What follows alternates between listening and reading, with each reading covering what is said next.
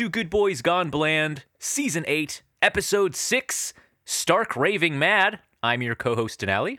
I'm your co-host Ryan. I'm your co-host Jace. And with us today, Dun, coming dun. out of the west corner, the biggest, baddest motherfucker from Moscow, Idaho ever there was. Down, down, down, down, down, down. Oh wait, no, that's DMCA probably. Uh, Oh. down, down. Hey! Hello, uh, my name's Kaimi. Um, I still identify as a Washingtonian. I'm only eight miles from the border. That's Oh, okay. that's So That's better. Yeah. Still, We'll, we'll get out the sharpie and carve on the map for you. Yeah. I, we won't introduce you as an I- Idahoan. Don't worry about that. I will edit Okay, that out. Uh, welcome to the show, dog. You're a, you're a longtime listener, first time caller. Uh, how does it feel to be on Good Boys Gone Bland? Be honest. Um, it's like pretty terrifying, but uh, Yeah. yeah, it's good to be here finally. Uh, yeah, long time listener, been here since the uh, Deli Dudes days. Yes. and, Oh, uh, so you man. know the deli dudes. yeah, yes. and uh, Lobstericane, uh, all that good Yes. stuff. Oh man, We're working on that. it's music to my ears. who I knows hate, the I hate having to reintroduce that concept every single time. Oh no, it's like every time it pops up, I'm like, how does people not know about these? see? Yeah. Yeah. See, there? Fans Yeah. nowadays are fucking coddled. All right. They like to be spoon fed everything. All right. We got a fan who pays attention to the details. Um, and we're sorry, Kaimi. You've listened to probably a, a lot of our hours of, of our bullshit um, Oh, thus yeah. far.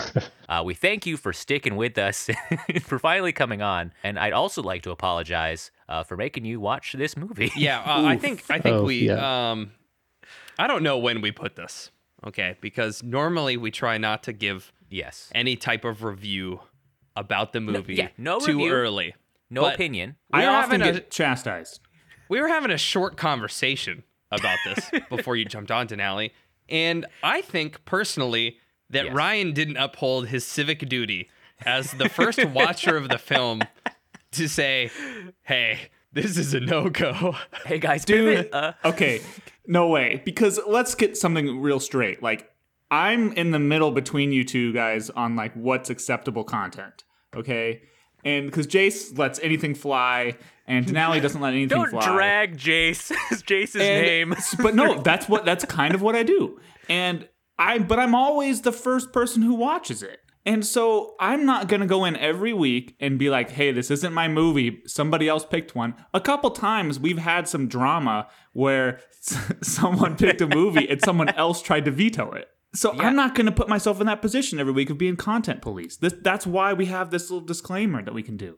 all we're gonna say is audience at home uh watch at your own risk because this movie If this has got movie- some fucking problems was a baseball game, nine innings would have been over in 30 minutes. What? yes A lot of strikes.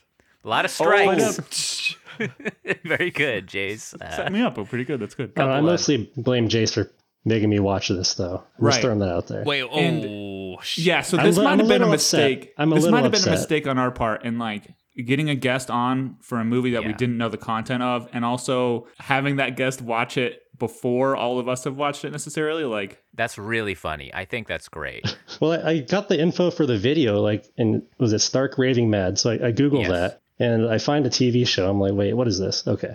then I wasn't- find some other movies that weren't this one. And I was like, okay, wait, is this the 2002 movie? yeah did you Find watch the, tv show before Uh, instead no. Okay So Probably took a while to find it, way but then I saw the movie, I guess, and then the budget was what five million, and the return was like fifty thousand, and I Yeah. thought, well, that's strange. and then it dawned on me this was a straight to video movie, and then I was like, oh no, I got I got to watch this now. yeah that's how you know it's good is when it's And then I- straight to video And then I popped it in and was just immediately just shocked. So, yeah, the fir- okay, we can't, we can't. I, I want to go no- on that no so reviews. bad, but like, yeah the the intro to this movie is amazing. It is. Um, we, we, we'll get we'll get into that. But Kai, I mean, I mean, you're you're coming on at, at an interesting interesting movie in our uh, kind of repertoire. And folks at home, if you haven't heard of Stark Raving Mad, and you're the type of person who just listens to movie reviews before seeing the movie, um, don't feel bad because most people don't know what this is because it was it never had a theatrical release, as you guys said. Um, it's kind of like a black sheep in the Seann William Scott catalog. I think maybe Kind they of? finished making it. That's a pretty Yeah, aggressive statement, kind It's of. kind of. Some of his movies are kind of like this. Um, but then I feel like they saw the finished product and they were like, "Holy fuck, we cannot release this in the way that we did." But uh, Kaimi, I was curious. Do you have any experience with Seann William Scott as an actor? Are you were you familiar with him or? Oh yeah. Um, shoot. Okay, what's the first movie I watched? Was uh, Dude, Where's My Car? Nice. I was nice. hanging out in my uh, my older brother's friend's house, and my parents threw me along with them just to like get me out of their hair, I think. But Mm-hmm. I must have been like six or something, and I did not understand anything. Um, but I, I remember my parents were kind of mad when they found out I watched it, and I was like, "Yeah, it had funny birds in it." I, I don't think they Oh, the realized, ostriches? yeah, the Ostriches, ostriches, yeah, yeah. I don't think they realized that like none of the offensive material like entered my brain at all. in that and that's that and that's Um, kind of what I remember about that movie too. It's like I I watched it as a kid and then I watched it during the pandemic and was like, what the hell?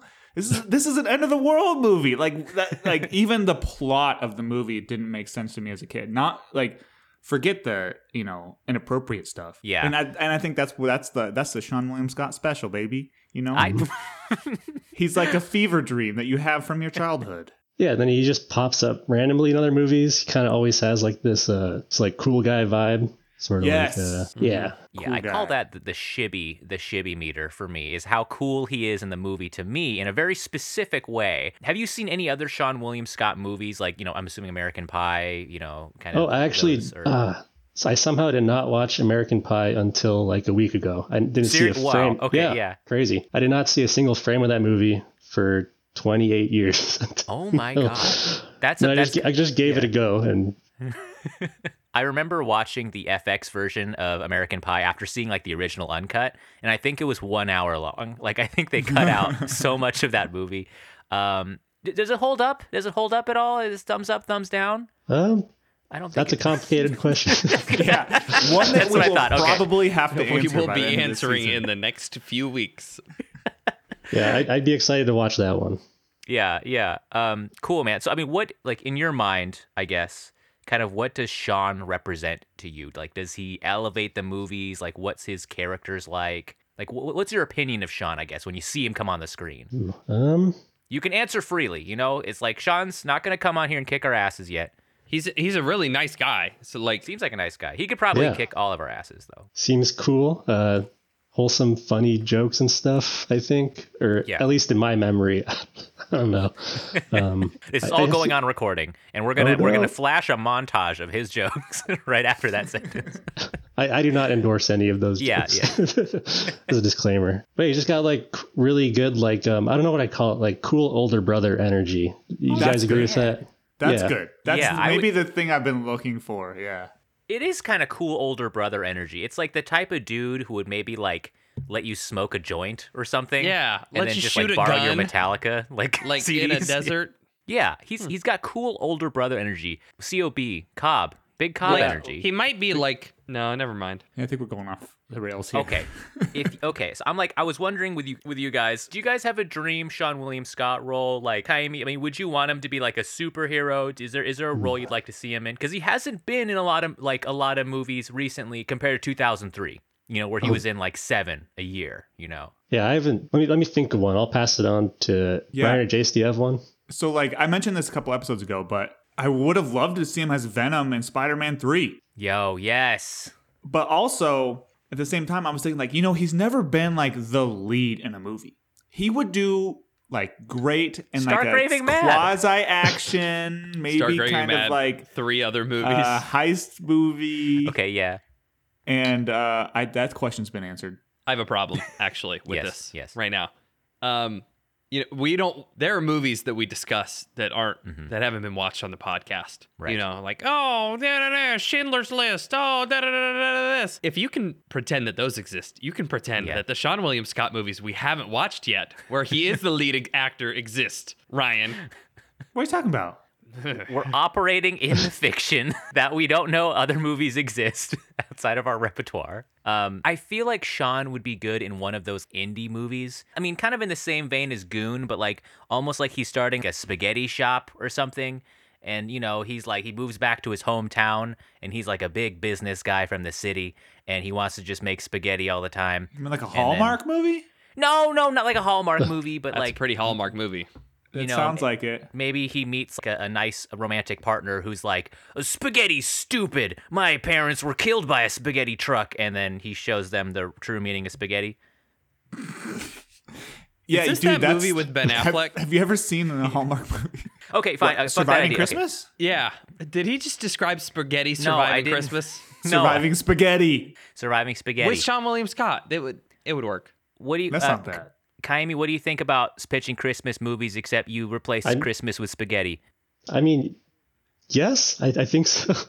I mean, I, I can see him doing some kind of like rom com stuff. Um, has he ever done those? Yeah, rom com too. I don't know. Has he done a rom com? And Maybe American Pie models? does not count. Yeah.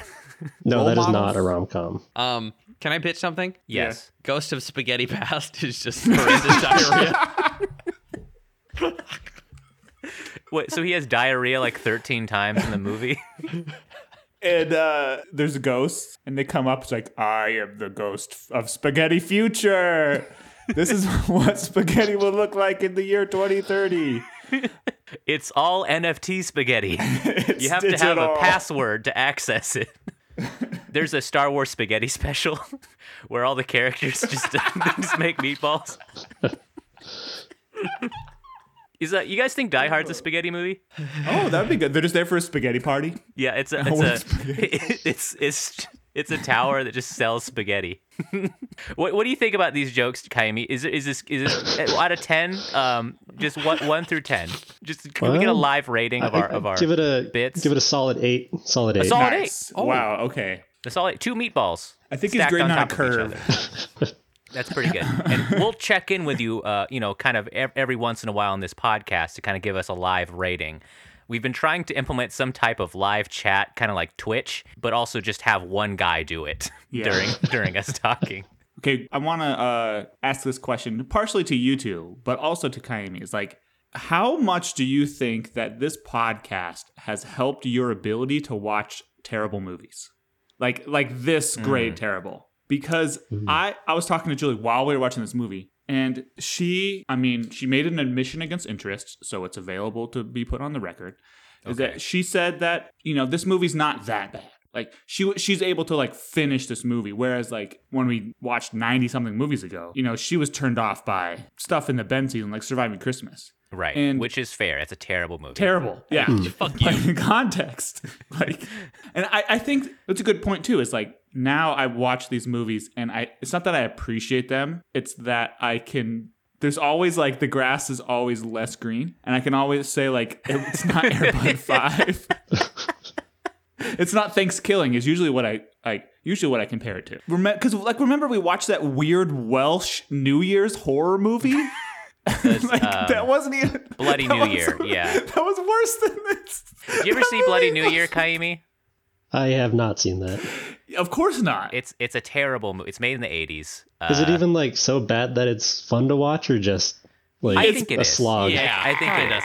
See, because Uh, I Yeah, like but- watching bad movies like that. well, that, Yeah. that's what I mean. It's like the Thanksgiving defense, right? Is that in, in a way it's funny if it's bad on purpose, and and that can be a defense mechanism to where people go like, "Well, you don't get it. It's just bad on purpose." But they haven't shown us that they can make anything good. You know.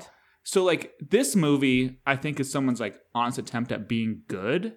It was a fifty million dollar attempt at being good. What? It This was, was, a $5 million attempt. Five million. Oh, it was only five. Yeah. Yeah, thank God. It was 50. Oh, I think Man, someone would have died. I want to live in Jason's brain the last ten minutes when he thought wow. it was fifty. Thank God. Where'd all that money go? that studio had a gas leak. Seann William Scott was about four point nine million of it. Yeah. But yeah, but I think so, right? Like, what do you guys think? Yeah, I think being able to talk about bad movies for this long, or at least listening to other people talk about them, um, I'm able to see the humor in it. Um, but I also think my toleration of bad content now has soured because of the amount of hours that I've watched bad content. I think now when I start seeing a bad movie or show, I get so angry because of the amount of life minutes I've used watching bad movies. I'm like, oh my God, I, I can't fucking do this right now. Like, this is not going to be turned into content. I cannot watch this Oh, out. Oh, you mean like outside of the podcast? outside of the podcast. Yeah. I mean, I think in practice, maybe it is funny to watch a bad movie like this one, but not, not to give a review. No, I had to power through this. like usually, usually if I like turn on a movie where there's parts of it that aren't working and it's like a solid just middle of the scale five out of ten, like I'll just Yeah. turn it off after 20 minutes. Oh, Oh, Um, that's interesting. So wait, wait, wait. Let's let's break this down a little Yeah. bit. Five out of of net- ten might be your cutoff. I mean, just absolutely mediocre. Yeah. Your Um, time's valuable, Kaimi. Like Man, that maybe puts it in perspective because I we rate movies below five all the time. Yeah. So oh, you're like wait, a. how do you guys rate? I rate like you know like Yeah. the bell curve, and Yeah. five Yeah, is yeah, like yeah, yeah. perfectly average. Is that that's No, How I do it. No, Yeah. you're, that's exactly right. Yeah. I I kind of grade like if I do a five, sometimes I will say that's average, but that is a failing grade to me because movies Man. are supposed to move me. I should look at. I should That's why they call at them my movies. what? Because they move. They move people. That's why they're called movies. I think they're called movies because they move, I'll agree. like disagree. moving picture show house. Because Okay. Mm. You look at Best Nerd. Picture this year, there I was like it- ten nominees for Best Picture. All right. so I I thought this was gonna be yeah I'm not paying attention to you. I thought this was gonna be better different, but like I'm on my Letterboxd account and there's I have eight movies that I've rated a half of a star out of five. I thought it would be more, but I, they're they're all from this podcast, and then I have 15 at one star, and I think they're all from this podcast.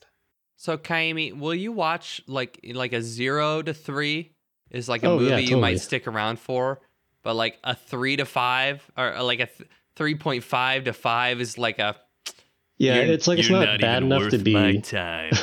yeah, not even bad enough to be interesting, but not good enough Okay. to like yeah. That just that middle ground between So it's three to seven is kind of Okay, so it's not like a cutoff.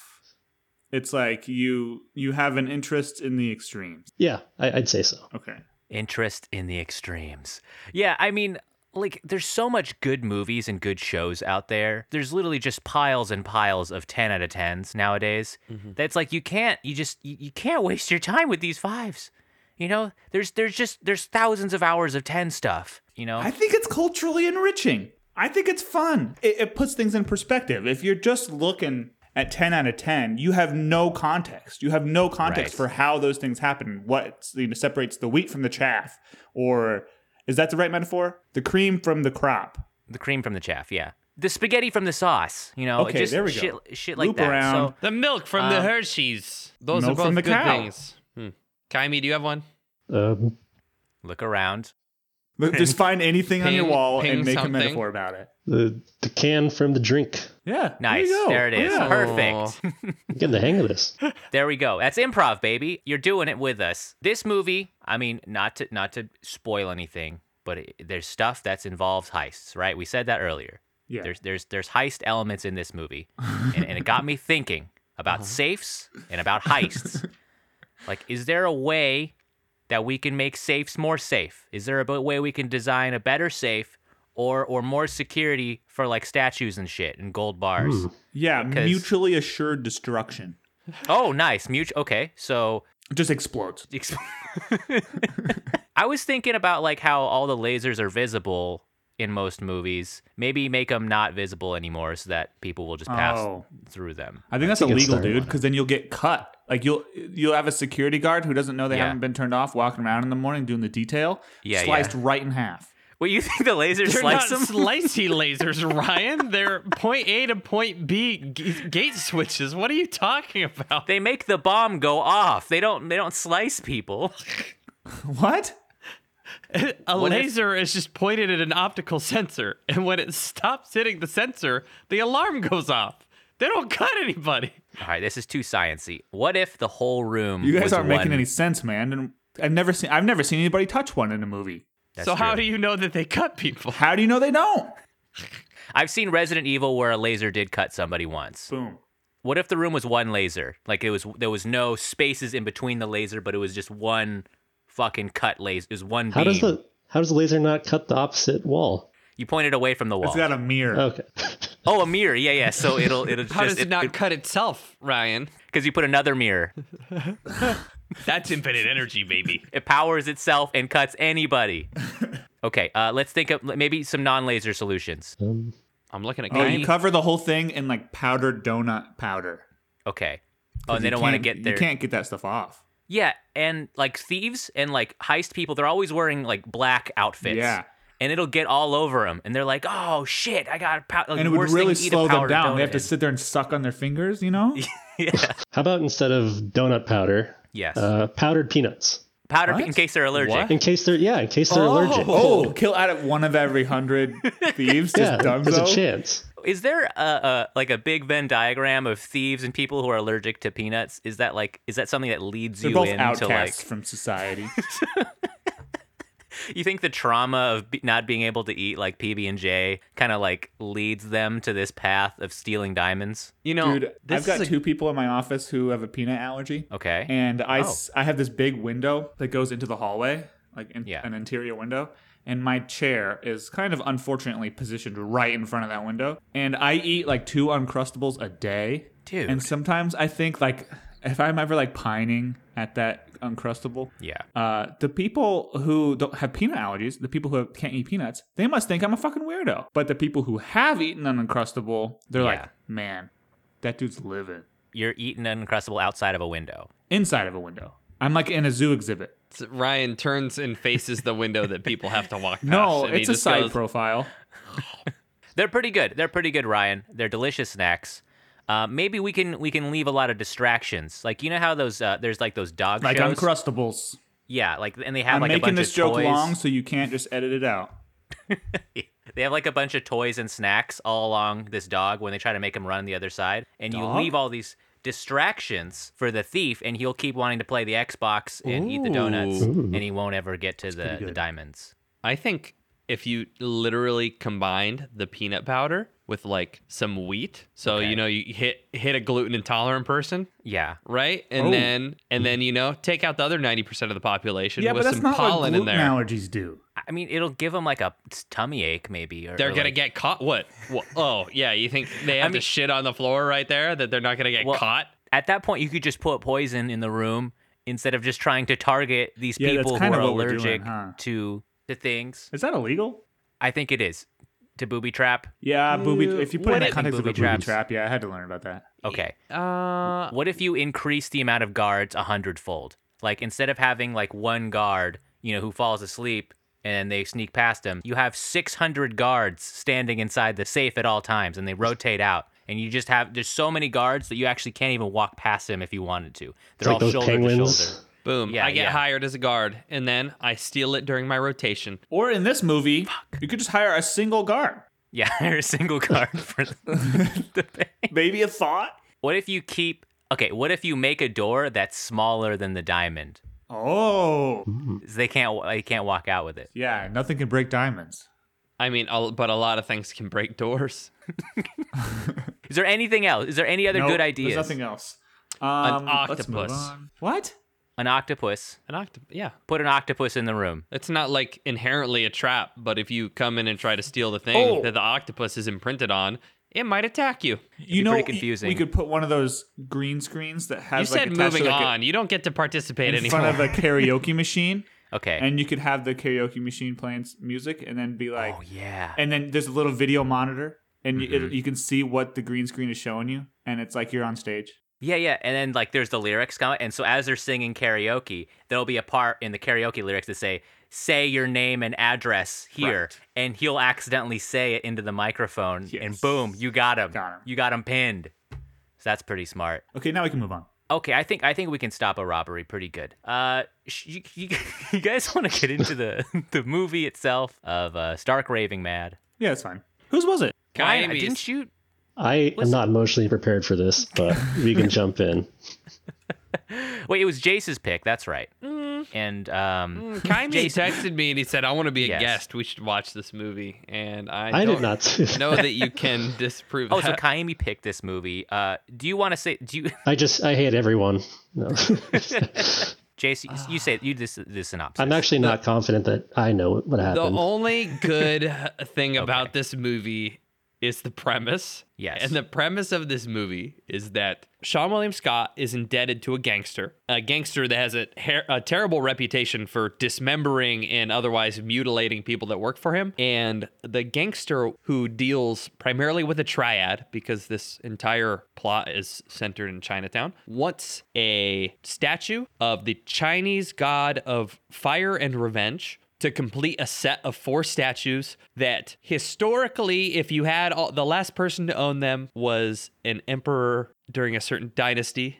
I don't remember Han which one it was. Dynasty, The Han, it was the Han. Dynasty. Was the last person to own all four of them, and they thought he had mystical power. So he deals with the triad. He's like, "Get me the statue because if I own all four of them, it's really gonna fuck with their head." And then, really, the um, they're trying to steal the statue out of a bank that's next to a nightclub, and uh, they've got to beat the security of the bank in a few different, sometimes interesting ways to steal the statue and to set Seann William Scott's character free. Yeah. there- there's And a then- lot of lore in this movie. Yeah, and then Yeah. The whole movie starts with Seann flipping off a lion. yeah. Yeah, so could we go could we go to the intro because like I put this movie on. I didn't know what was going on. And I thought that like, you know, maybe this was like a nature documentary thing, which I guess it kind of was, mm. right? I I thought maybe it was some character background. Yeah. He used to he used to hunt lions with Yeah. his fists. And Yeah, it would- uh, and then, then I also want to say like I thought we would never see a longer credit scene than in Final Destination. Right. Oh yeah. Wow. But That's this what thing I'm saying. this thing said it was an hour and 40 minutes long, and I think it was only like an hour and 20 minutes long because the credits. That's what I'm saying. Movies used to have interludes. Like they would have a fucking whole score, and you would see the whole damn cast before it even gets to the title sequence. And he's number one, right? Of course. number one build, of course. Who could be above him? Well, I thought he might have had an and starring or something, right? Yeah, and it was interesting because he's staring down a lion. He's flipping it off. It's clear that it's like some kind of metaphorical dream sequence, and then it goes into this '90s techno intro monologue, where it's like, and it's like flashing all these images in your face. It was a statement. Yeah, a dumb statement. The It does- color grading on that on that scene was unbelievable. I thought the whole movie was going to be like that. It was it was a little wild. It definitely you can definitely say they made a stylistic choice. All right, that is that is for sure. There was style in this movie. Um, this movie was actually released in 2002, January 13th. You guys mentioned it was straight to video. Only made 54,000 in a box office, probably in some small theater in the middle of Kansas or whatever. But this was a pretty big box office weekend, kind of like a historical weekend. And I wanted to see if you guys knew what was number one uh, on J- January 13th, 2002. Number one in the box office. I'm almost afraid to even give you guys a hint. Spider Man. It wasn't Spider Man. It's a. Okay. What's an obtuse hint I can give you guys? It has an old man in it. Oh, uh, Lord of the Rings. Yeah, it's Lord of the Rings. Oh, It's Fellowship of the Ring. I was gonna say like Shrek 2 or something. Shrek 2. Uh, this was number one 26 days into the box office, made $4.6 million. Wow. Followed by a, a Beautiful Mind in Orange County. But number four on this list, by the way, this movie is not on this list all the way down. uh, number four is another iconic movie. I want you guys to get guess this, and I'll give you a hint. It has eggs in it. What week? This movie was in its 24th day. So, what was that, like four weeks? Has Ish. eggs in it? It has eggs. What kind of eggs? Um, I would say uncooked. Alien. It's not alien. Oh, that's a good guess. it's a good guess, but this is 2002. Evolution. It's not evolution. Okay, let me let me maybe narrow this down. It's got someone who's really smart in it. Some might say he's a genius. Oh, A Beautiful Mind. No, I just said that.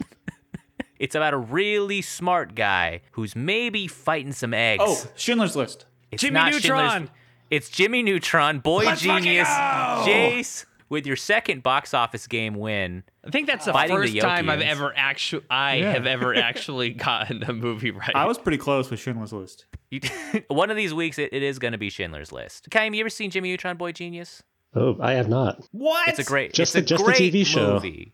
Dude, Yeah. we need to do Nickelodeon movie season. Well, I was gonna pitch an egg movie season where it's uh it's it's movies about eggs. Y- that It's like- good. Could you you, got do that? yeah, Like you, you alien you- eggs, like species eggs? Yeah, so you can do Alien, you can do Jimmy Neutron, you can do Oh, Pulp uh, Fiction. Does that have? Oh, it has eggs in it. Yeah, you're right. Uh, Pulp Fiction. Let me just look up egg movies real quick. No, don't look up egg movies. Look Um, up egg movies. So during the intro of this movie, not I don't want to say the intro of this movie because the intro is, is freaking nonsensical. But like the first scene where a boy is talking, right? Doesn't he have like a long monologue to the camera, like a It's fourth like wall breaking eight monologue? Fourth wall breaking monologues, man. Wha- Do, do, during that whole time, I didn't uh, I didn't listen to a word he was saying, right? It was hard to like hold your attention because Yeah. it's so distracting. And all I was doing was I was judging his acting performance. Same, it's because same, I was yeah. like, dude, he's finally got it. He's finally got his one major role. Let's see if he hits it, dude. Let's see if the reason he hasn't been casted is some, you know, Hollywood politics stuff. No. yeah. So let's Look at their let's opening decisions. Like, let's have him like peeing at a urinal, smoking a cigarette, and have him just look as cool as possible. And that's well, that's one reason why I don't think why And it's that- like necessarily his fault. Like even though I don't think his performance was good at all, like I can't say anybody else's was, and I think that this might be like the worst script or directing I've ever seen. I So, actually like- found a quote from Seann where he's like, uh, "Oh, they wanted me to just talk to the camera, but I really pushed for pissing in a toilet and smoking a cigarette with my back to the camera. So maybe it was his fault. That's not true. He didn't do this. Yeah, like it was hard not to judge his performance because he's talking right at you, right? Do you guys think he really nailed that opening monologue? I mean, nailed. Like if we Like- move the goalposts, I really feel like he maybe had it in him to do it. Like I think he does have the the, ball got to off do it. the ground. Yeah, but I think the director or whoever was was doing that scene needed to have him do like another take because I was not buying the rogue badass from this dude. Like his his delivery was completely wrong for that monologue. I was thinking, I was comparing him to like Chris Pratt, right? Like, like imagine if Chris Pratt kind of like did this like tongue in cheek monologue to the camera, Right. but he has to kind of like rely on his personality and his wit and his way Mm-hmm. of like emphasizing on certain words. It's like he could have leaned on his like humor chops to yeah, make that, to really what I sell mean. these. Yeah, I guess that's what I But mean. Yeah. they're selling him, kind of trying to rebrand Seann retroactively as this dangerous badass. You don't know what he's gonna do next, but it just it wasn't delivering. Yeah. For And me meanwhile, in his career, most people are like, "Isn't that dude from Dude Where's My Car?" right, right. This They're is not like building on this idea of him being a badass. Yeah, it was a little bit of a tough start. I think they could have done it with some different direction here. But right after that, we see some other actors in this movie, and I'm like, okay, let's see how this goes. And as soon as they start talking, I'm like, oh no. the acting is so atrocious. Ricky, also, I'm like, the oh, club yeah. owner, the DJ. Can I actually read from my notes here? Yeah. Yeah, please. Um, this is the right after the monologue. Um, quote: "What is this script?" Yeah. No, right? My I think my third note is did this ruin his career?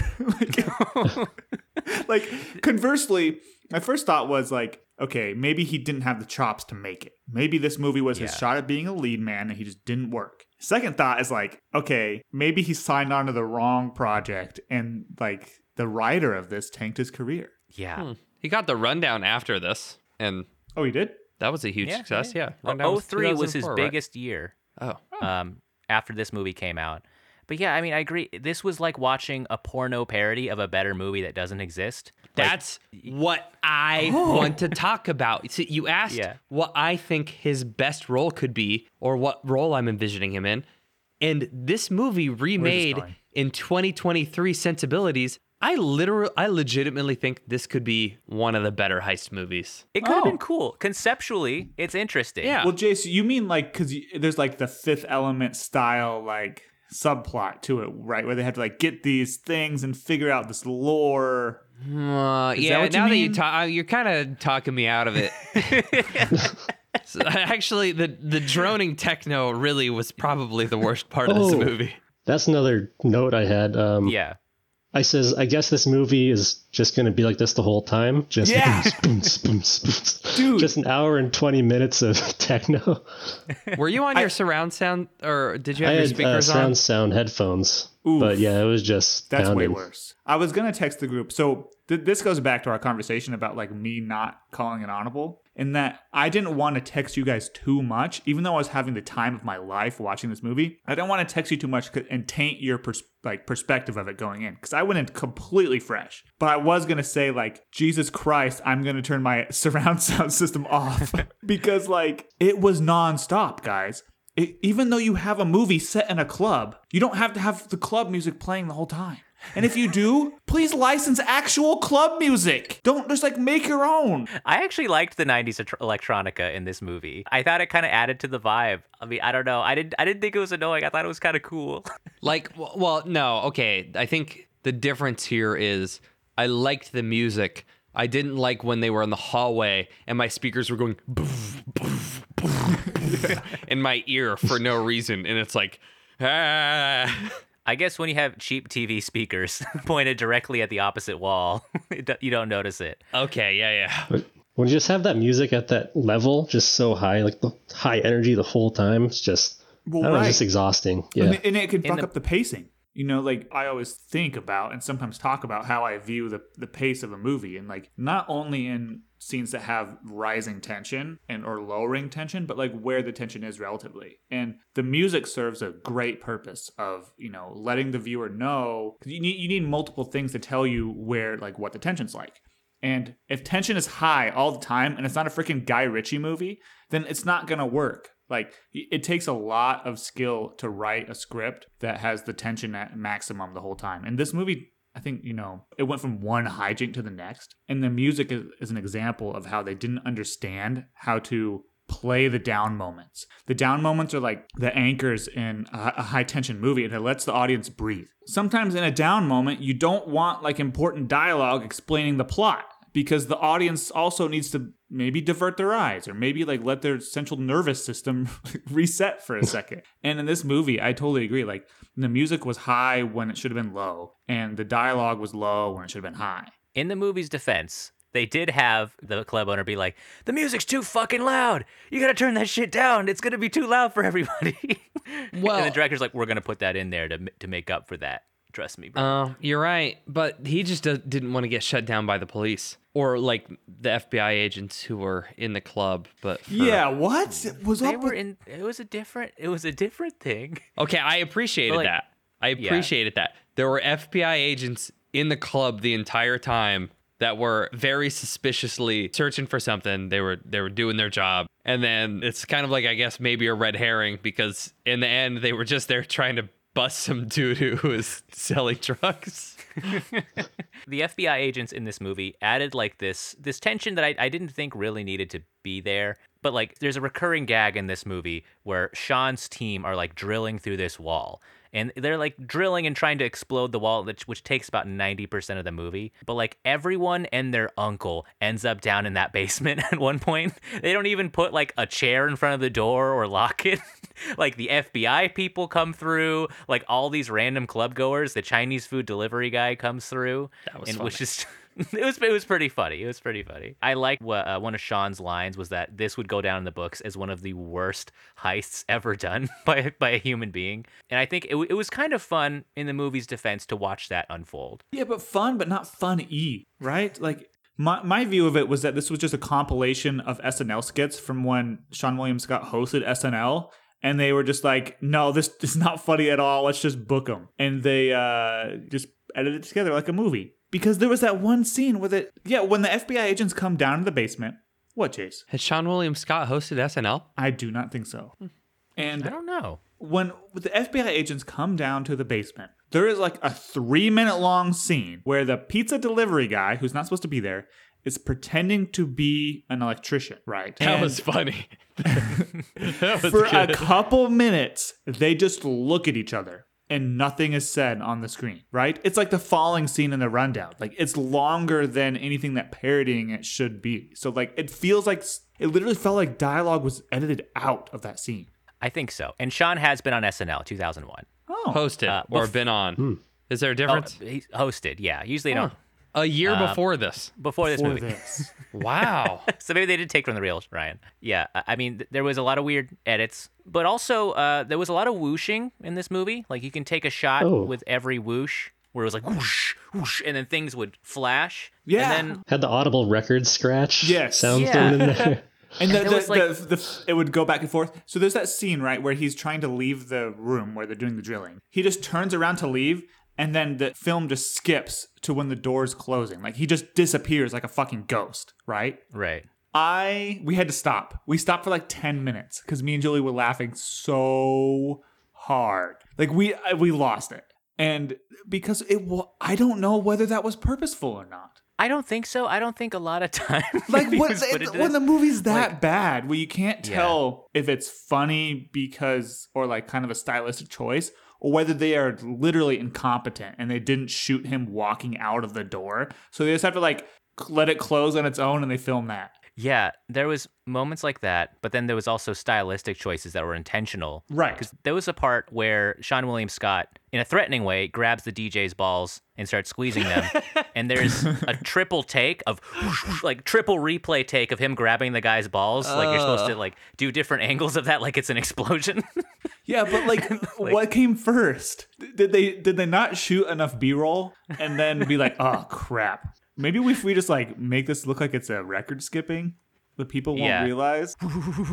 it was kind of like watching things like you wouldn't download Yeah. a car. Huh. You take that aesthetic and apply it to a whole movie. That's yes, this dude, movie. that's good. yeah. You guys ever own like one of those plastic balls that would like expand and like? Oh yeah, yeah, yeah. Yeah. Yeah. Those Did he- did- those science okay. balls. Yeah. I kept seeing this guy in the movie, and it was just kept taking me out of it. Like, just one of the extras, he's just jumping up and down, expanding Yeah. his ball. Like, What?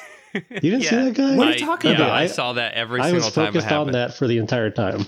Is that a rave toy? Because I've been to a lot of raves, and like I've never seen someone with one of those What? expando balls. They're like, choo, choo, choo. You've been to a That's all lot I could of think was raves. like, yeah, I'm in college, man. I went to imagine like raves. going to the club and you're like, oh, I got to bring my expando ball. Yeah.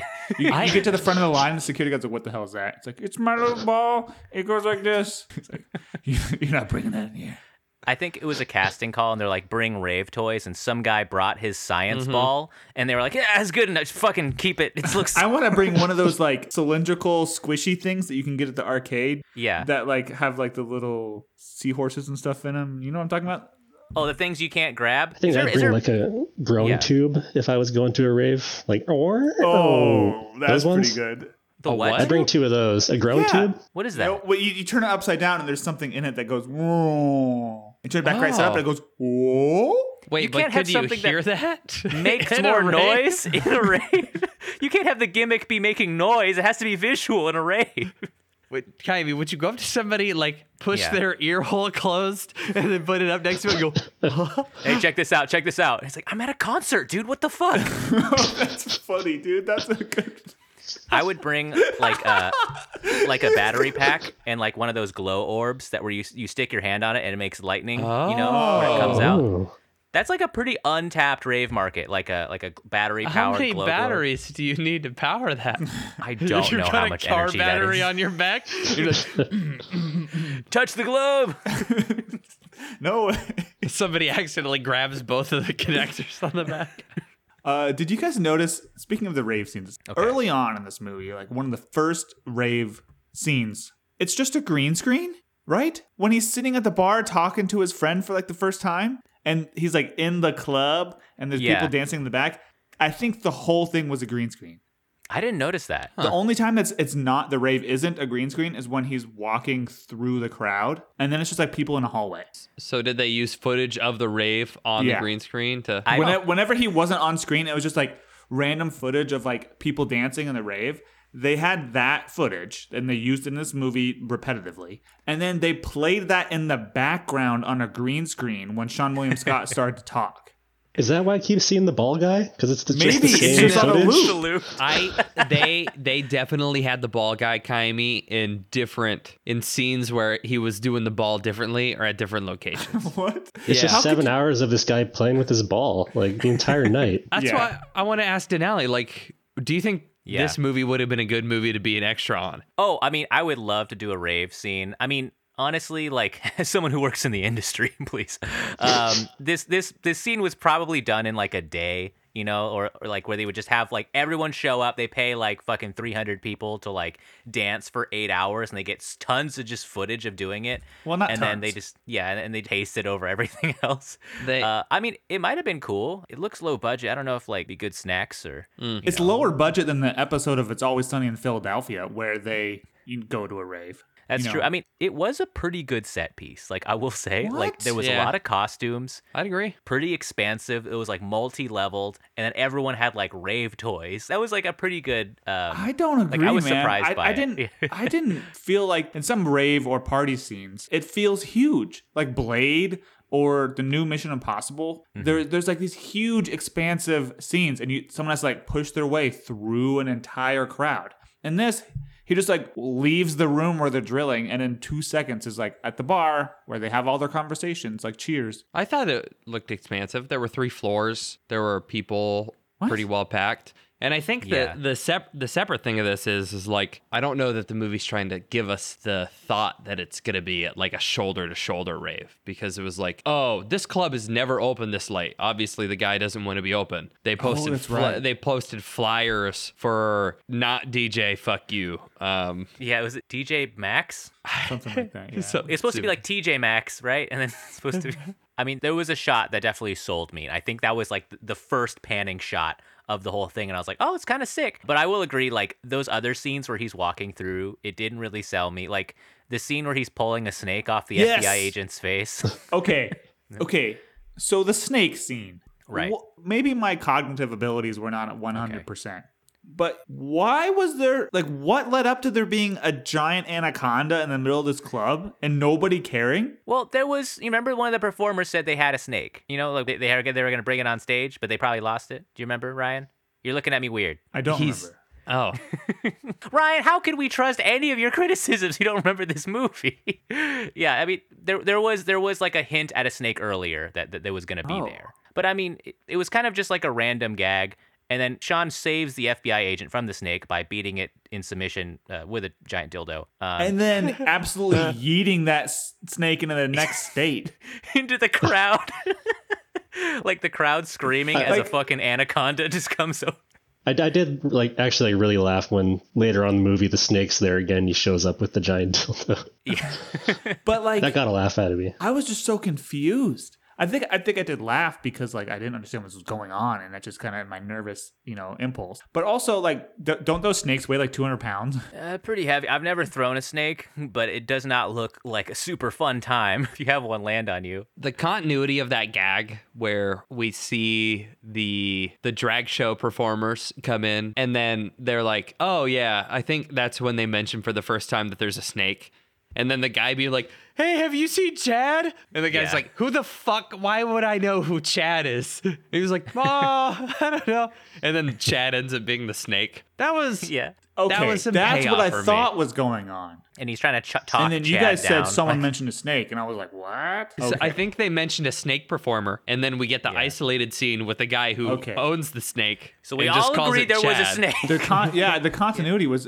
I don't. I don't Yeah. remember seeing the snake again. Like Kaimi said. Well, there was snake cam. Okay, Ryan doesn't remember this movie. It's okay. Okay, So, I have to rely on my what- notes. uh, one thing that was kind of confusing me about this movie. I mean, it doesn't matter. But like the, the club owner, they like tie him up and they put him through this like BDSM torture thing. And the but like the club owner, he knows all of them are in on the heist, and he this doesn't get resolved at the end of the movie. Like he's just gonna implicate all of them. Did he? Didn't Like he got punched, he got assaulted by Seann. Like he got Oh, punched in the oh, face and hit with a bottle. And he's like, "I know you're fucking up to something."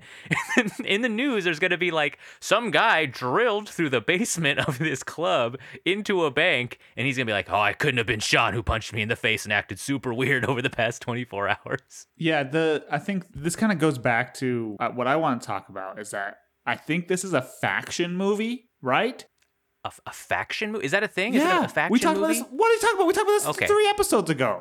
You said you like movies with factions. Yeah, So it's just it's a movie with factions in it. yeah, faction movie. Okay, okay, okay, gotcha. Yeah, yeah, yeah, yeah, okay. Like the Uh, so, rundown is a different- faction movie. I just I've never heard it said like that. I think I was confused. So it's it's like different gangs and Okay, and, and we can edit all that working. out. And what, Okay. so I sound smart. So this is a faction movie, right? And it just wasn't clear about which faction, like you know, was working with each other. And the club owner kind of was like was his own like mini faction, I guess, in some you're, way. you're saying it like it's a genre? Is is Yeah. a faction movie a genre? we can't we can't go back into this because then I'll sound like a I'm dummy. confused. We can. Yeah, I don't know that it, I'm not. I'm not on the same Is page. No, Star guys, Wars a faction facts- movie? Lord of the Rings. Lord of the Yeah, Rings. is a Lord of the faction Rings. movie? Dude, he You got- gets it. Yeah. You know, yeah, when there's like different fact like uh Isn't every Fast and movie the Furious. faction movie? No, Fast and the Furious faction movie. There's like different sides and they all want a piece of it. And Every the main movie is a character's like movie if there's No, a protagonist and no. an antagonist. the main character is like, "Hey guys, I'll get what you Okay. want. You know, Yeah. you guys want this. Think about The Departed. Like, Okay. you guys want this. You guys want this. You guys want this." And the main Yeah. character is responsible for like, you know, tricking them all. Yeah, that was fun. Like seeing his interplay between the different. Games. Oh, I was criticizing and- it, but yeah, you can you you can totally think it's fun. Okay, I was trying to help you out, Ryan, but okay, Yeah. okay, but you, you didn't you didn't like how uh, there was there was too much going on, I like faction movies. I just I just thought this movie did very poorly. like kind of balancing the Maybe different I think. I think the problem was this movie didn't understand what a faction movie is. So you, you, again, you're saying it like it's a thing. okay, what? Okay, so what, what is a faction movie then? Like what? You know? We've just done this. It's where there's multiple groups of people and they both want the main character to do something. Usually those interests are at odds. And the main character has to usually pick a side or Yeah, figure yeah. out how to cheat them all. So you're telling me that Ella Enchanted was a faction movie? Yes. Hell yeah. so you, you just- you you didn't think they did it well, basically, is, is the the thesis like Yeah. you know balancing these different elements and making it compelling, Right. uh, which which I agree with too. Like it was hard to get invested, I think, in the danger of this movie, especially with the appearance of the second gang leader, where he's like, "I know you, man. You should have stayed the fuck out of Chinatown." And it was just like he appeared too late, and I'm like, "Who the fuck is this guy? Like, I don't need another guy in here." Another thing about Gregory, who's the main villain in this movie. He allegedly kills Seann William Scott's brother, which is why this is all being set in motion. Seann's trying to get revenge, but also pay off his debts. Gregory had like the worst evil guy voice I've ever heard. Amber was actually walking by when I was watching this, and she was like, What the fuck is that voice? Where he's like, You're gonna be working for me now, Seann. Like he has this this voice that you do when you're evil in a movie.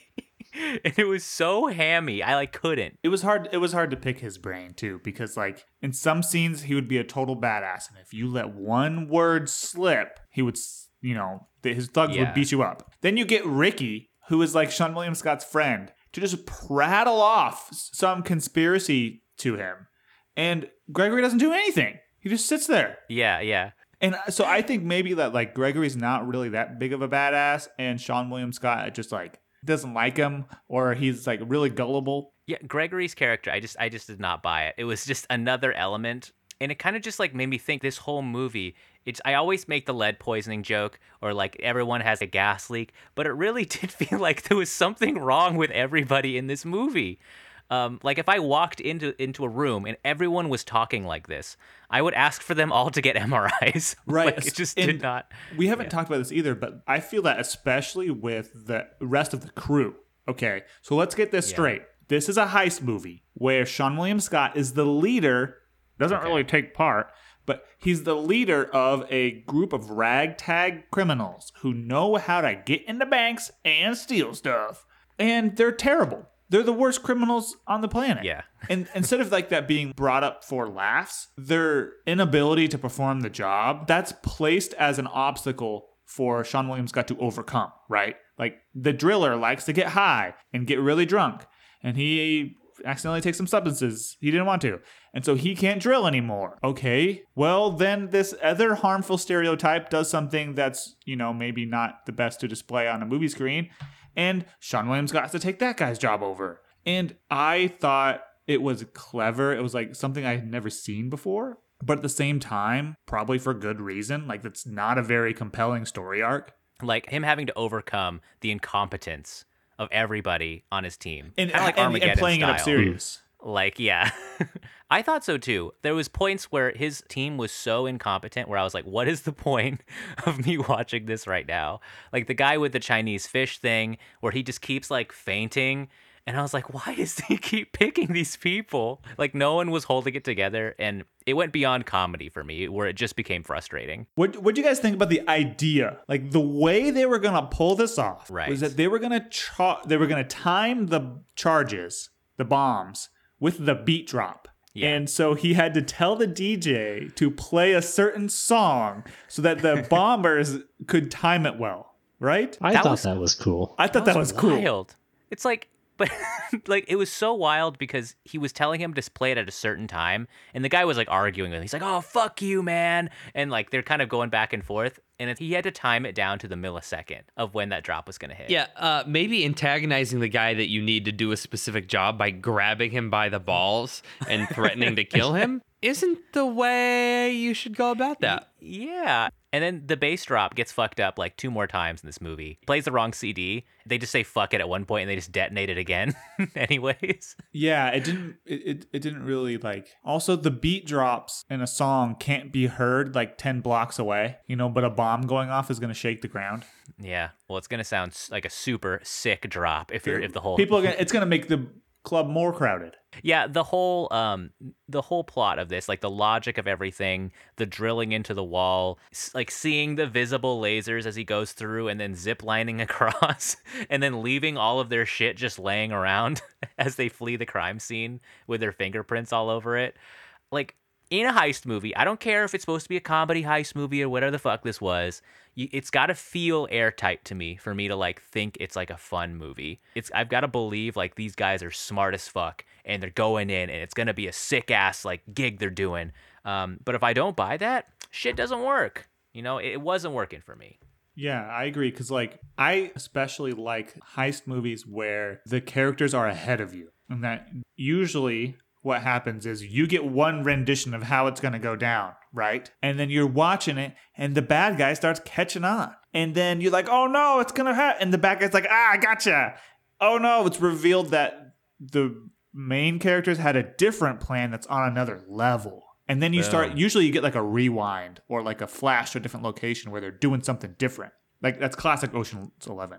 But in this movie, we didn't have any of those snaps. And I like this metaphor where, like, you know, you have the audience in front of the characters and they're like, it's the change, the sudden change, so everybody's put on the same level. That's what makes it interesting. This movie, it was just the characters stumbling through obstacles. So there was no sort of like, ooh, I wonder what they're going to do next. You feel like these characters were miles behind the audience. Right.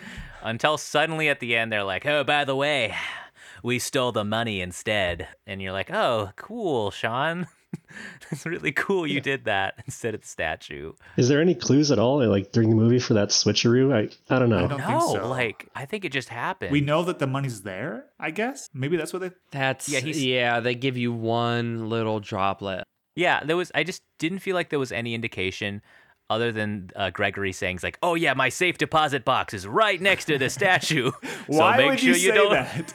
make Why sure you don't would drill s- into that one. Why would you say that? Seann, I got loads of money. I know you hate me. I got loads of money in that safe. so make sure you drill the one next to it. To be to be fair, I'm fine with evolving character motives. And if his crew wasn't as incompetent as they were, and they pulled off the heist without a problem, he might have just he may have just given him the money. But then Gregory, I mean, on top of killing his brother, which we find out at the end, really did decide to interject himself into the job and be a total prick about it. And I have I have problems with that character mode. Like Gregory is just a big man child. I have to have it my way type of gang boss who is, you know, kind of weirdly able to like pick somebody up and force him against a window, even though, you know, he looks scrawny. And I think so that kind of bothers me. Besides the fact that Gregory looked fly as fuck. Can we, you know, He looked fly Those as fuck. frosted cool tips hair. go hard. yeah, Gregory looked sick. I'd be like, and the, He the like small an anime glasses. character. Yeah, he yeah, with the glasses and everything. I also, uh, why didn't Seann just like drill a hole in Gregory's safe deposit box and then just put the statue in it? You know, he didn't have to meet Gregory later. He could have just put it in his his bank box. Well, I think the implication of that is that the bank would theoretically know who owns what. What? It's it secretly put it in his box. You mean Yeah, like they when- would be like, James, your statue isn't in your box anymore. It's in Gregory's. How did that happen? And Gregory could be like, "Oopsie, plausible deniability, baby." The- Find, they'd be also like, finders keepers. oh, yeah, that's true. Wait, does that mean a security Okay. guard at a bank could just finders keepers No, anything finders they want? keepers is the letter of the law, Yeah. man. It is a letter of the law. Um, the thing about like Gregory and Seann William Scott's brother in this movie, I had that spoiled, okay? And I know like that's not a How? big I had it deal. spoiled by the absolutely terrible writing. You can see exactly where they were going with it the first time it was mentioned. I think like it was the the streaming service. Maybe it was on Tubi where they had the description where he's like working for the guy who killed his brother. Seann is stealing a statue, and I was like, oh. And I'm watching it, and he's like, I don't know who killed my brother. And at the end, he's like, I knew all along it was the boss guy. And it's like the the music swells. I was like, what the fuck, man? I just The terrible implication of that is that the person who wrote that blurb had to have watched this movie. Did you guys catch the the name drop? Like that's in all of Seann's movies at an hour twenty minutes. I didn't Oh, think they were yeah. gonna do it. Looking directly into the camera during a fourth wall break. Yeah. Yeah, I caught that. I didn't catch that. My eyes rolled back so far. Yeah. Because so also, far, I gotta, I gotta yeah. talk about that because yeah. How many fourth wall breaks did we have before that with Seann? Like six or seven? Oh, And dude, where's my car?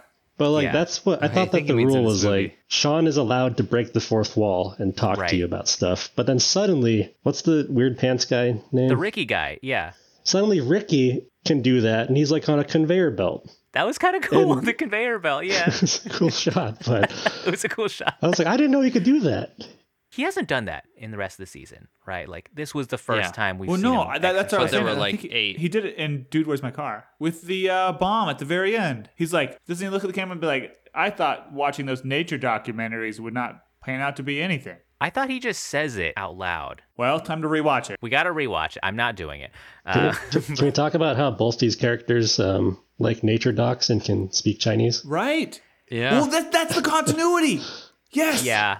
Okay. Was. Where does this fit into Seann William Scott's lifeline continuity arc? Yeah. I think this is a direct line from Dude, Where's My Car? From Ah, judging by fuck. Kaimi's notes. Okay. So That's why have- he goes down into the rundown because have- he gets all this money and then he wants Yeah. to go look for more treasure. Okay, so we right. have Final involved in Destination. He's in he's in high school. Dude, where's my car? He's a stoner bum, fresh out of high school, no prospects. Then we have Evolution. He enrolls in community college and helps save the Earth from alien invasion. And then in what was the other movies we watched? Bulletproof Uh, Monk. Bulletproof Monk, where he is also really into like kung fu in Chinatown. like there's a lot like that's of weird I feel like, like that's after this. So he goes. So he. So this movie. that he- No, this man can't go back to Chinatown after he commits this heist. Oh, so it's Bulletproof Monk, and that's how. Oh, cause yeah, he's pretty down on his luck. He's living in the upstairs of a movie theater. yeah. Yeah, and then the rundown or this one. This one. Hmm. I feel like the rundown is before this one because I feel like that's how he gets his gang connections is from the rundown. Hmm. Because he like his dad's in the mob and he's on the run from his dad and he has to start over and now he's working fully in the mob zone okay. in this movie. We got a full continuity and he did that's get his head good. reattached after having it sliced in half Right. when he was 17. And that's Wow. the Shaunaverse. It's uh it's a, it's a pretty wild life that he had. Like what is with Seann and having like fetishization of Chinese culture and like half of his Yeah, movies. it's even on soon his as- neck. First note. First note for Yeah. me is like I see this you see the script and you text us Right. right, after that and you're like something fucky's about to go down. yeah. I see the lettering on like the the opening title thing and I'm like, why are they doing like this Asian style lettering again?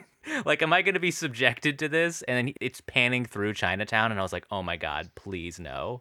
and there's even a Chinese food ordering scene almost in the same vein as Dude, Where's My Car? Where I'm like, "Are you fucking serious right now? I was expecting a joke to happen during that one yeah. where he's like, and then put it in a bag and give it to me so I can Right. eat it. I was waiting for that. I'm glad that didn't happen. It basically happened. I think it would have made the movie like maybe a little more entertaining, not better. Okay, that's fair. That's a fair comparison. Should we get into the reviews? Because we No, got four go. to do. One more comment. One more comment. And I think it might have been, I don't know if it's, well, it is tropic of the bad boy character, but the mm-hmm. tight black t shirt without oh. sleeves, heavily featured after the uh, pre heist in this movie, but also reminds me of like Ryan Reynolds in Blade, which Oh, yeah? I think is after this. And when, when did the sleeveless tight black t shirt become the. Shit, I think post 99, definitely. Like It was we're the looking at the guitarist for System of a Down oh that in guy. 1998. He really set the fashion tone. You guys, Yeah. yeah. never mind. There was a meme I saw on Instagram that's, that made that joke. Yeah, Check we're looking out. at like kind of the nu metal post electronica phase where everyone's like blacked out, looking like the Matrix. And Oh, honestly, the think- Matrix. Oh. you might have just explained it. You Yeah, might like have just explained it. Did they do Yeah. shirtless though? I feel like th- they we maybe that was the the mean sleeveless? Kickstarter, but like you know, and then everybody started really getting into taking like nerdy boys and giving them steroids and getting them big pythons, and then they had to Right, have their, right. their arms out. Like you didn't want to see Keanu Reeves with his arms out. I mean, he looked great, dude. You see, you see him in a, in a in a tight black t-shirt in Point Break. Yeah. It was Oh right. before we do the review, we, we were dancing around this, and we're, we're not going to get into it. But folks at home, there was a lot of shit we didn't talk about in this movie. Uh huh. there Can't, was a lot can't of mention entire characters. yeah, there was a lot of seriously problematic content in this movie that was so egregious that we're not even going to talk about it, unlike what we usually do. So just don't see this movie, okay? Just listen to our review, and uh, if you really have to, it's on Tubi. Don't So- watch it for free on You have Tubi, unlike the rest of the movies we've ever watched. I couldn't even find this on Amazon for rent. Right. Yeah. They've wised That's why up. I watched it on Tubi. Jeff Bezos was like, I'm not streaming this. Listen, the union stuff I do is pretty bad, okay? But once this gets through my streaming thing, they're gonna come for me. The last This will be the final straw. I, I, I gotta tell you guys too, it was like it might have been like five minutes after I finished watching this movie, and I'm like, oh, thank God it's over. And then Jace texts me, it's like, hey, we have to call an audible on this one. Like, Just make your guest watch this whole shitty movie. and We're watching Ice Age, dog. Maybe that maybe our audio will get lost. and Yeah. we'll have to re-record I, it I, I did have a note in here saying that Julie said perhaps we should warn Kaimi. And that, Too late. and I think, but that's the thing is too. That's what struck up the conversation about gaining resistance. Is that like you know you've watched a lot of the movies we have, right? Or at least you've been listening to a lot of the episodes. oh, I, I probably watch a quarter of them, or I Yes, have so- watched Oh Oh my of god, them. You think. watched some of these movies along I with our watched Yeah. uh, the last thing he, he wanted. Oh No. god! That was okay. This movie's better than that. You did What? not I you will watched say- that? Okay, I watched 20 minutes of it, but it was just Jaime- incomprehensible. Like, I don't even know. I feel But- like we owe you money. Oh my like I feel like we owe you some repay some reparations here uh, for for subjecting you to that. It was terrible. Yeah. Also, that same conversation, uh, I, I do have to admit, it brought up the idea of a deli dude. Oh no. Yeah, deli dude. For those who don't know, I'm now obligated to say that. Yes, we have to say it every Uh, time. There are a band of superheroes, and they work out of a deli in Brooklyn. And their superpowers are tangentially related to the deli. And I thought the guy who runs the video rental counter in the back of the deli, uh, he could be Blockbuster Man, and he could have resistance to really shitty movies. And so, like, if you put him in like a, a crime or something, nobody's gonna be able to distract him by playing a terrible movie. Wait, so this is operating on the assumption that someone will be trying to play a terrible movie at our superheroes. Yeah, or like to distract, him distract with them. commentary about one. And so these heroes are really susceptible in this in this fiction, right? He To could be like fair- he could solve crimes at movie theaters. Oh, okay. Yeah, yeah. Oh, I was thinking like the, his bad guy could be a telepathic dude who projects scenes from this movie you into your mind. There you and go. he's just Does this movie do psychic damage, you think? yeah. yeah, It Yes. did to me. I, I almost choked, you guys. I almost emotional choked. damage. I was I was eating chickpeas and I almost choked. Um, but I also noticed that Bluck Blockbuster Boy would have been way better name, but I already wrote down man, and so Oh. and I want man instead. Blockbuster boy. I like I like Black Blaster Man because it's you expect the boy. Yeah, exactly. That's the type of character too that you have to make seem kind of young. They're like, no, it's Black Blaster Man. yeah, there you go. Is he doing a bit? What is Blockbuster? Is is he doing like a? Is that his like alter ego or something? I don't want to be sued by Blockbuster. hey, wait. Um, are the Deli Dudes set in 2023? Because I actually kind of get like the vibe that they're it's like they're like a Yeah. I kind of imagine Daredevil of era. Superhero. Yeah. Yeah. Okay. In my head, it was 90s, I will say. Yeah, yeah, that's Ooh. good. It's definitely pre cell phones because if someone saw like a man creating lettuce around himself, I think that would be like very We were shocking. relying on newspaper headlines. It would, yeah, and there's like a lettuce man saves two hundred from a fire. It's like, yeah, it was a big ball of lettuce be that like- shot through the walls. People would be like, "I got to read the paper more often." I I can't. I don't know what the lead guy- up to this is. It was made of mayo, and he shot through the sewer grate. It was disgusting. this guy with salami eyes just kept coming out. It freaked everybody out. We all just ran away. I turned myself in.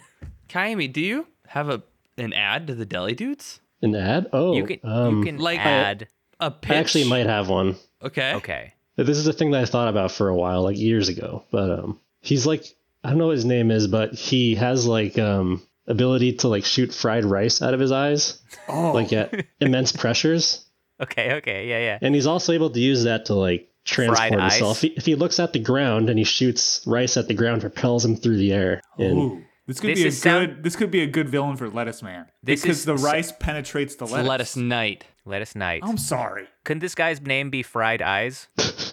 Yeah. Fried Rise? and so, like, just like uh, Shitstorm, his eyes are a dimensional portal portal to an alternate universe where everything's fried rice. Do you think And, uh, maybe his his accident was that he was like he came into the deli? If this is a bad guy, he came into the deli and it was like, ah, I I don't I can't get a fresh food for right now because I got to go work a nine hour shift. And he went to the frozen section and there was a thing of frozen microwavable fried rice and he From put it in a 70s. microwave at work when he was dead tired and it exploded. There was immense was pressure, ice. and then the the he fried works at rice a nuclear hit him, and he lab. was like, ah! I always remember it was the last thing I ever saw was my fried rice pack exploding in my like- fucking eyes. Is he blind, guy? or does he have normal I eyes? have an idea. How about he gets back home from work late at night, and Okay. like the scene is like you see him put the fried rice in the microwave, Yeah. and he slams the door as he turns around, but the door like Right. opens Oh. back up, and then he Oh. falls asleep, and then Yeah, yeah.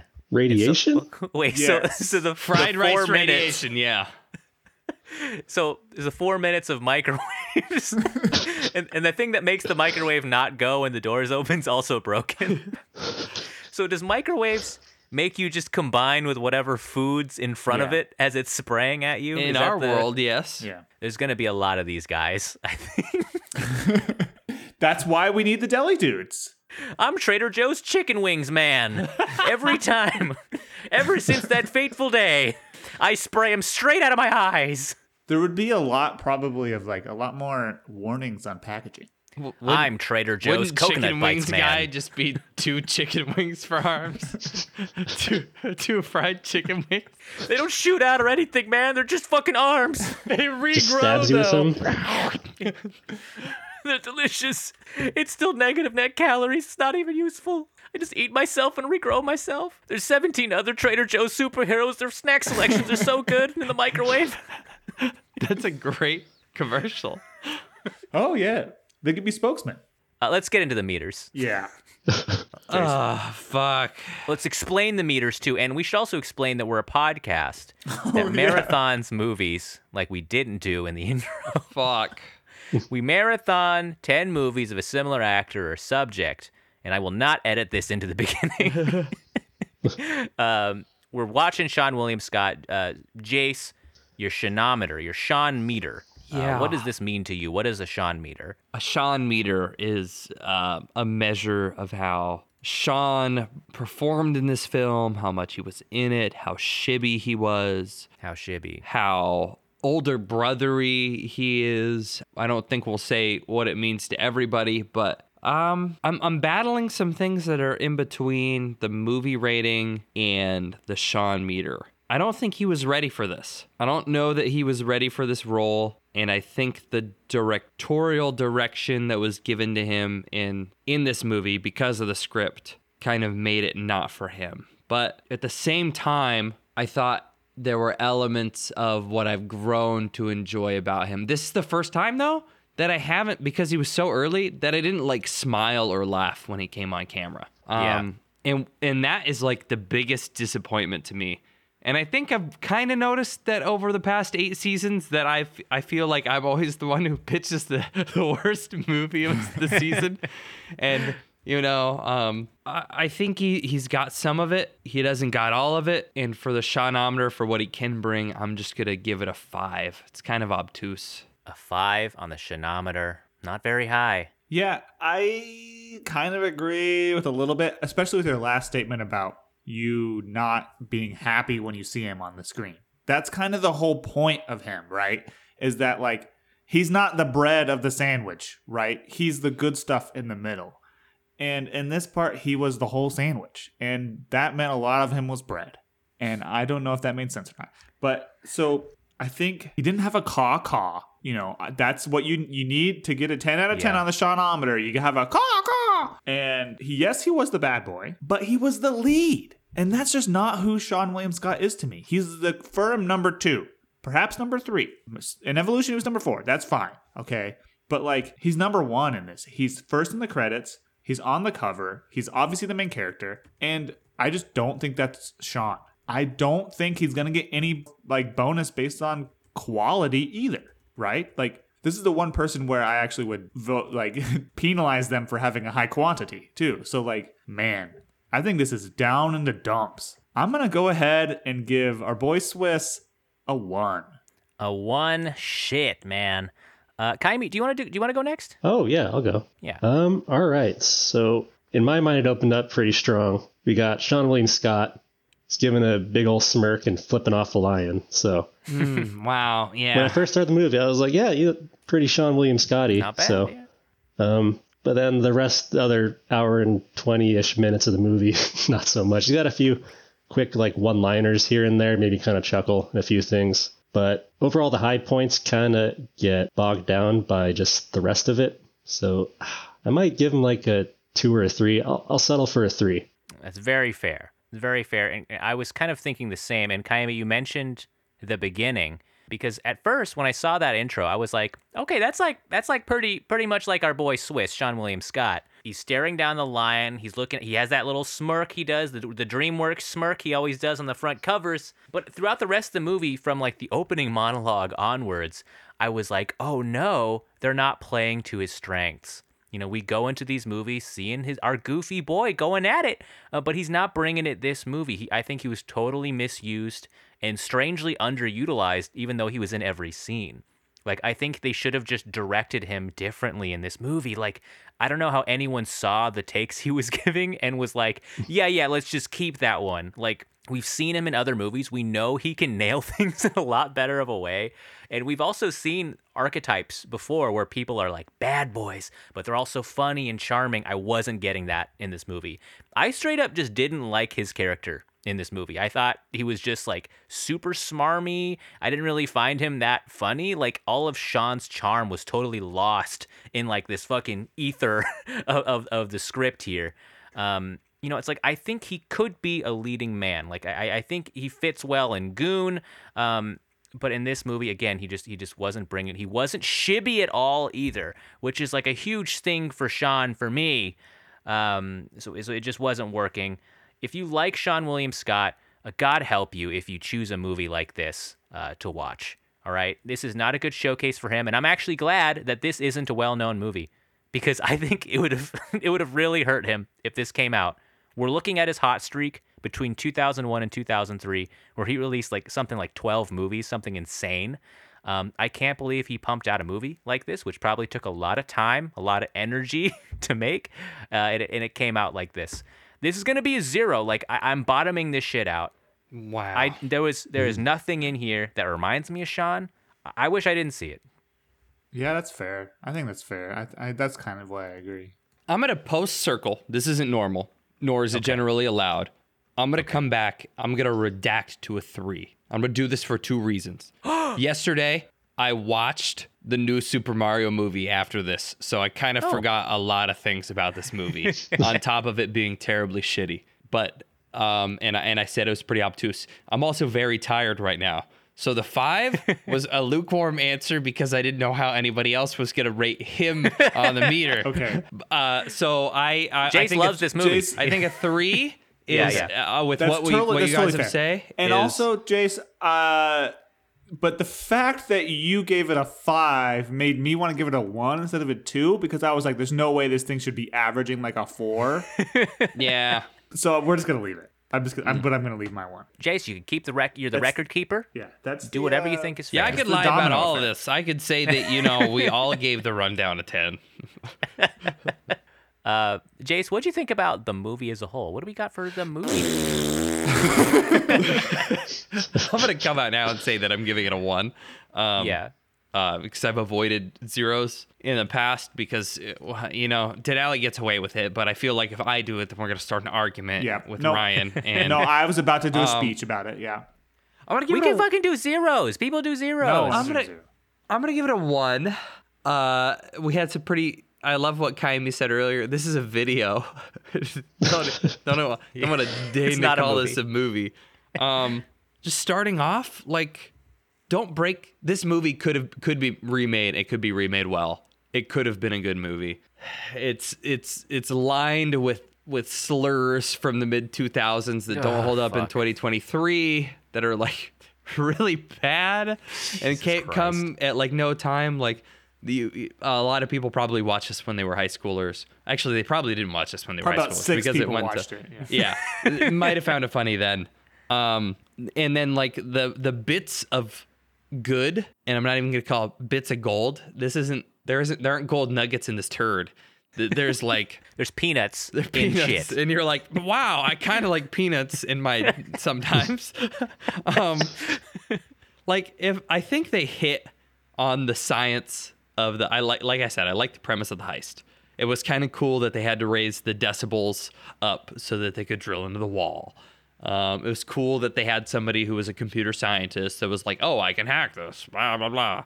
Um, and that's kind of where it ends. You know, Ricky's ugly haircut was just disgusting.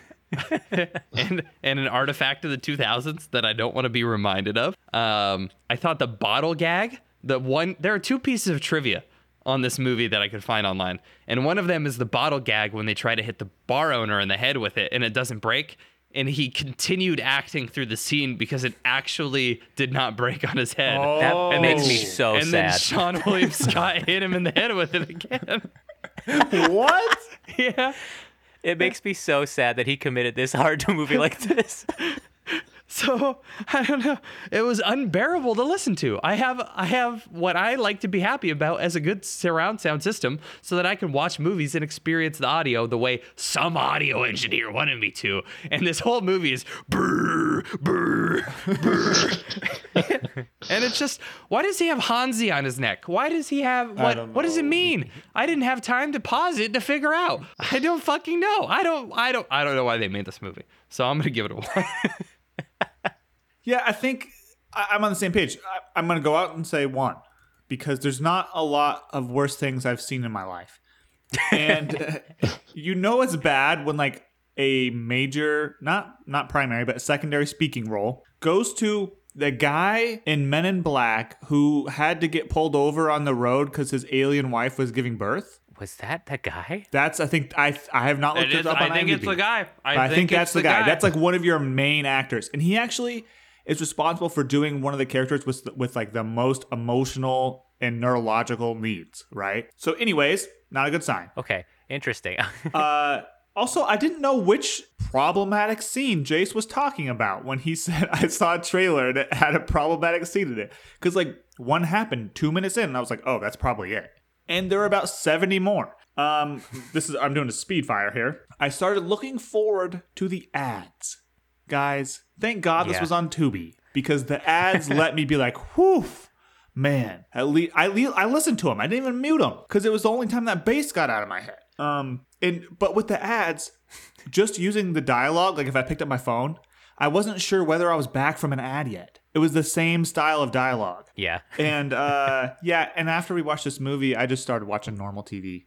Like I, normally, when I'm done with a movie, it's like, okay, I need some time to decompress, get up, walk around, maybe just you know go to bed or do whatever. But I just changed the channel, and uh, that's it, that it, it was like TV. It was just like background noise essentially, and I didn't like. I don't think I liked a single thing out of it. Oh yeah, so one. That's because that's how low my scale goes. A one. Kaimi, what do you think about this dang Ooh. movie here? All right. Where do I start?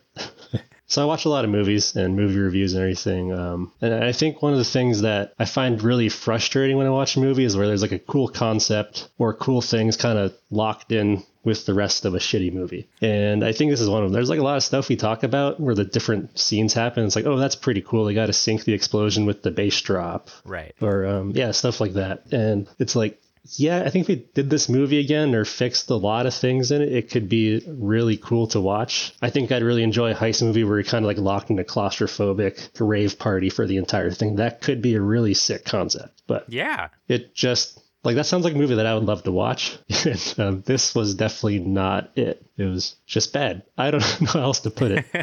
um, usually when I watch movies, I think about like, um, oh, how would I fix uh, this scene, or how would I like create better tension in this scene later on? And if I have to keep doing that every like five minutes, then probably not a good movie. So if I'm trying to put this on a scale, I think I mentioned earlier that the last thing he wanted was like probably that's like a one for me. That's just completely unwatchable. Considering this is like actually kind of watchable, it kind of moves it up a little bit. So I might put it at a four. It's just left of that bell curve, just kind of boring. It's a thing that is on the screen and it makes noise and has flashing lights on it.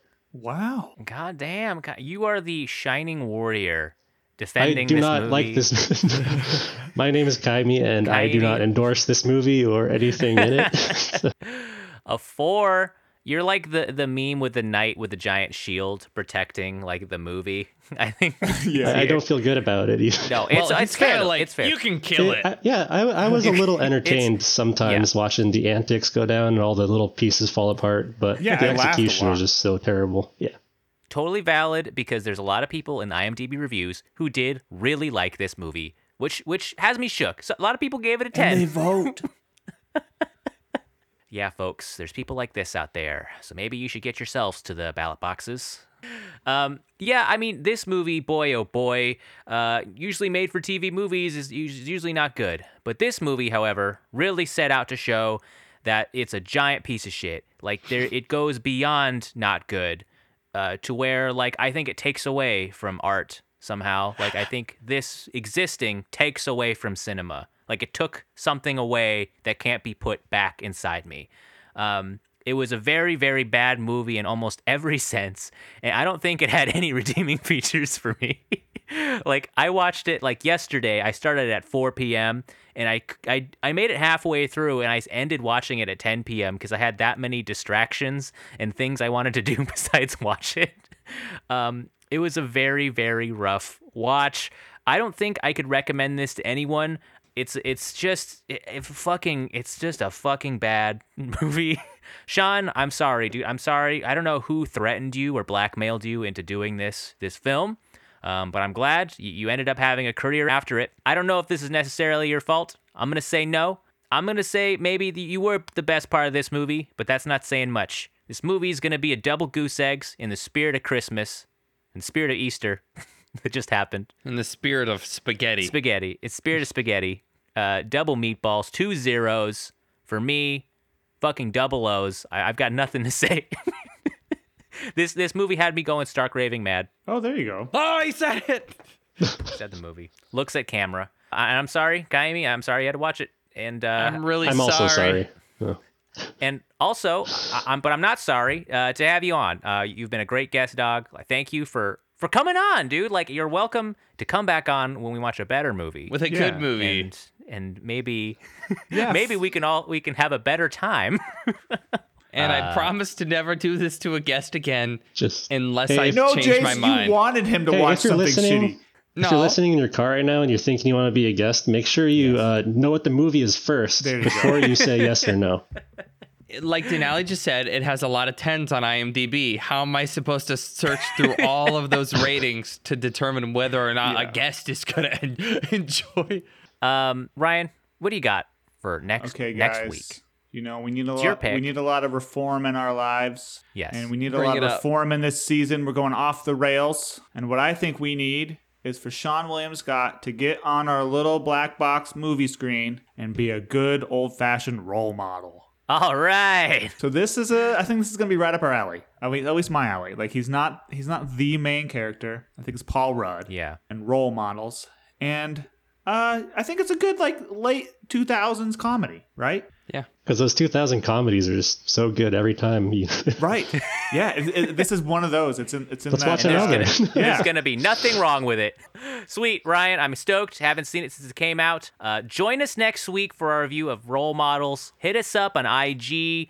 Everywhere you get your podcasts, rate us, review us, rate Kaimi. He's a great guest. Do it for Kaimi. Uh, Kaimi, is there anything you want to say before we sign off? um, It's your open mic. You know, this is your podium.